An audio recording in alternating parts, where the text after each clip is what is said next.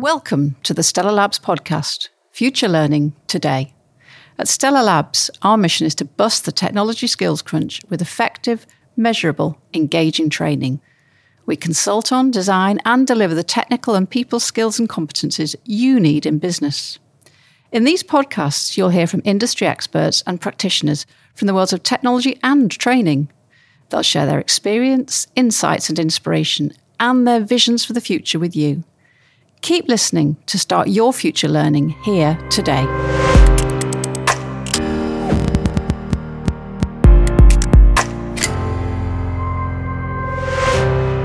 Hello, I'm Stella Collins, Chief Learning Officer at Stellar Labs. Today's podcast episode was recorded live at the Learning Technologies Conference 2020. Connie Bowman's an instructional designer and part time Spanish teacher who I bumped into at Learning Technologies. This was her first visit to the conference, and we had an interesting conversation about her long career in L&D and some of the changes she's experienced. So, welcome to the, uh, the Stellar Labs podcast, Connie. It's really nice to have you here. Thank you. This is uh, fun and interesting to do. um, so, Connie, we, we were just having this conversation about, you know, you, you said I, I just happened to be at Learning Tech. And I said, you mean you just happened to be? It's not a place you just happened to be at. So tell me a bit about why you're you're here at Learning Tech. How I got here. Well, that's that's interesting because I'm actually, if you can't tell from my um, accent, I'm not from the UK.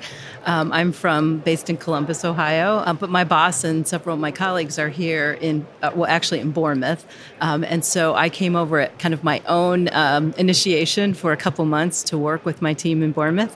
And as a result of that, my boss uh, sent me to the conference. So when I say I just happened to be here, I guess it's because I wasn't planning on doing this at all when I um, set up my uh, my work experience. Um, but it just worked out really great to to have this opportunity. So, and what's kind of led you into learning?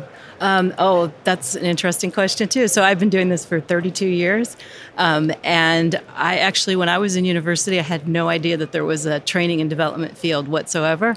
But coincidentally, I was studying business and education and couldn't decide what I wanted to do. Um, was studying Spanish as well, so I was going to be a Spanish teacher maybe. Um, had no idea when I got out of school what I really wanted to do, and somebody said that you should um, join the field, or it sounds like you would like to be uh, in training and development, and had no idea what that was. Never heard about it in all my years in university.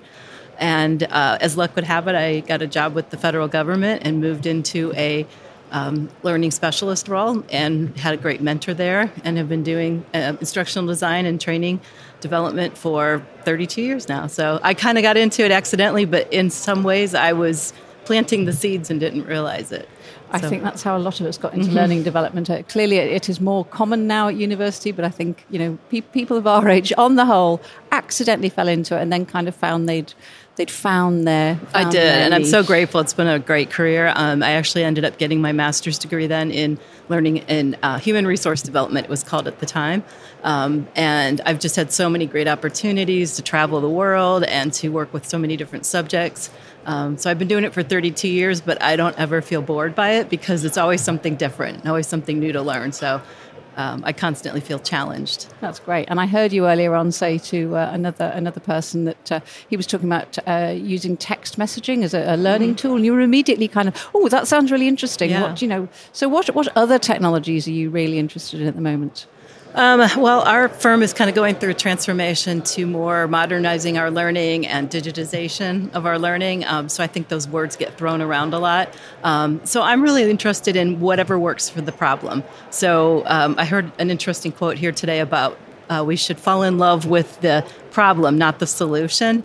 And so I think that's some of what we suffer from is that we see a tool and we think, oh, how can we use this tool versus what's the problem and what's the best tool to solve it. If it's a class with a facilitator, old school type of thing, then good. But you know, there's so many um, technologies and all that we can use today to look at problems differently. And you know, that idea of text messaging, that's something that people are always on their phones, you know, using that and just ties in with their lifestyle um, so well and what they like to do. So that's the kind of things I think I'm interested in is what are those things that people are naturally drawn to and are using and how can we embed learning um, with those tools. So. Fantastic. Mm-hmm. And at Stellar Labs, one of our things is, is to use evidence and science based learning mm-hmm. methodologies to train really quite technical um, subjects. So, what are your thoughts around the science of learning, using neuroscience within learning?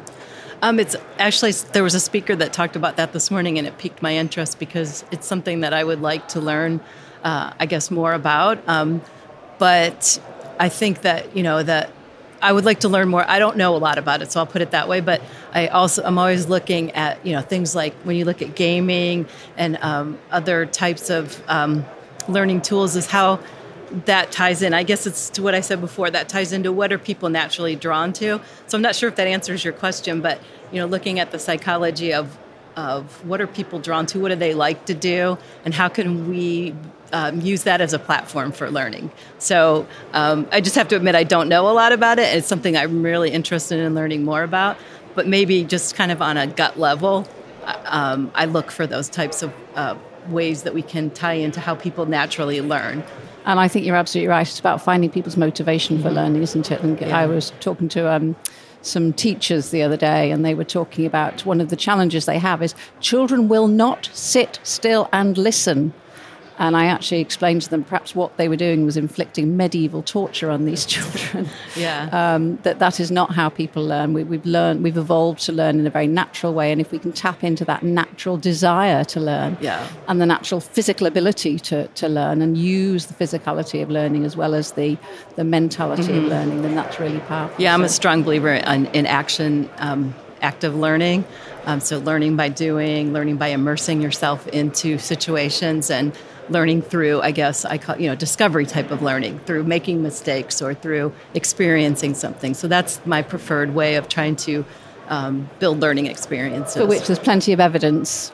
Um, one of the things I always say is that just because there isn't any evidence yet doesn't mean you shouldn't carry on doing what, what works. If you, it sounds like you're a very practical practitioner, um, and doing what works and looking to solve to solve the problem. Exactly, and I also am a strong believer that people learn most when they um, have a pain point. So, um, you know, there obviously there's people who just learn for the sake of learning, but I would say in most cases people learn something when they're at a pain point. So I don't know how to fix something. I go look at a YouTube video, or um, I'm not going to get a promotion if I can't do this particular item, or I'm going to lose my job. You know, so uh, I think finding what people's pain points are and focusing on those is where I think you get a lot of motivation too. I think that's there's the pain points, but I think there's also the what will what will help me do the next thing. Mm-hmm. So, for instance, I moved to Spain a couple of years ago, well, three years ago. Um, I'd always wanted to learn Spanish. I'd always sort of toyed with learning Spanish. But when I had to move to Spain, and it wasn't the exactly. pain of learning, uh, it wasn't the pain of not being able to communicate, it was the joy of, of being, being, able, able to, communicate. So, so I think there is also that kind of just the joy of learning that you can exactly. But experience. that and maybe pain isn't the right word. It's it's something like you just said. It could be, um, but there's a motivation there, something that really you, either pain or like you said to get to the next level. So um, I am also a Spanish teacher too, by the way. Ah. So and I lived in Spain as well. So muy bien. But, yes. and do you have any learning heroes? You know. Um, my yes, my first manager would probably be my learning hero because um, when I interviewed for the position with him, I knew nothing about training and development or anything at all. And he hired me because he said he just felt like he saw something there. And so uh, he mentored me. He, they, he helped me get my master's degree paid for and just always believed in me. So maybe that's not something that's well known to anyone, um, but I consider him my hero because he gave me the career that I love. So, um, and really helped me um, find my path, find my way, and believed in me. So, uh, 32 years later, I've had a wonderful career that I've loved, and I really owe it all to, to him. so that's a, that's a lovely story, Connie. Yeah. yeah. So. Anything else you uh, that's kind of interesting you and exciting you at the moment that you've seen at the conference? Uh, no, I would just say that I haven't been able to come to a conference like this for many years. And so, really jumped at this opportunity, and it really ignites that spark in you and gets you, even at this advanced stage in my career, um, I could be thinking about retirement, but now I'm, you know, fired up thinking about different things that I can do in the future. So I would just say, doesn't matter where you are in your career, how old you are, um, there's always something new to learn, and I hope everyone just can always find that spark of passion. So. Thank, Thank you, Connie. It's Yeah. been really, really lovely talking Yeah, to you. thank you very much. And uh, good luck with the, the rest of the conference Yes. and a happy trip home. Thank you very much. Appreciate Bye. it. Bye bye.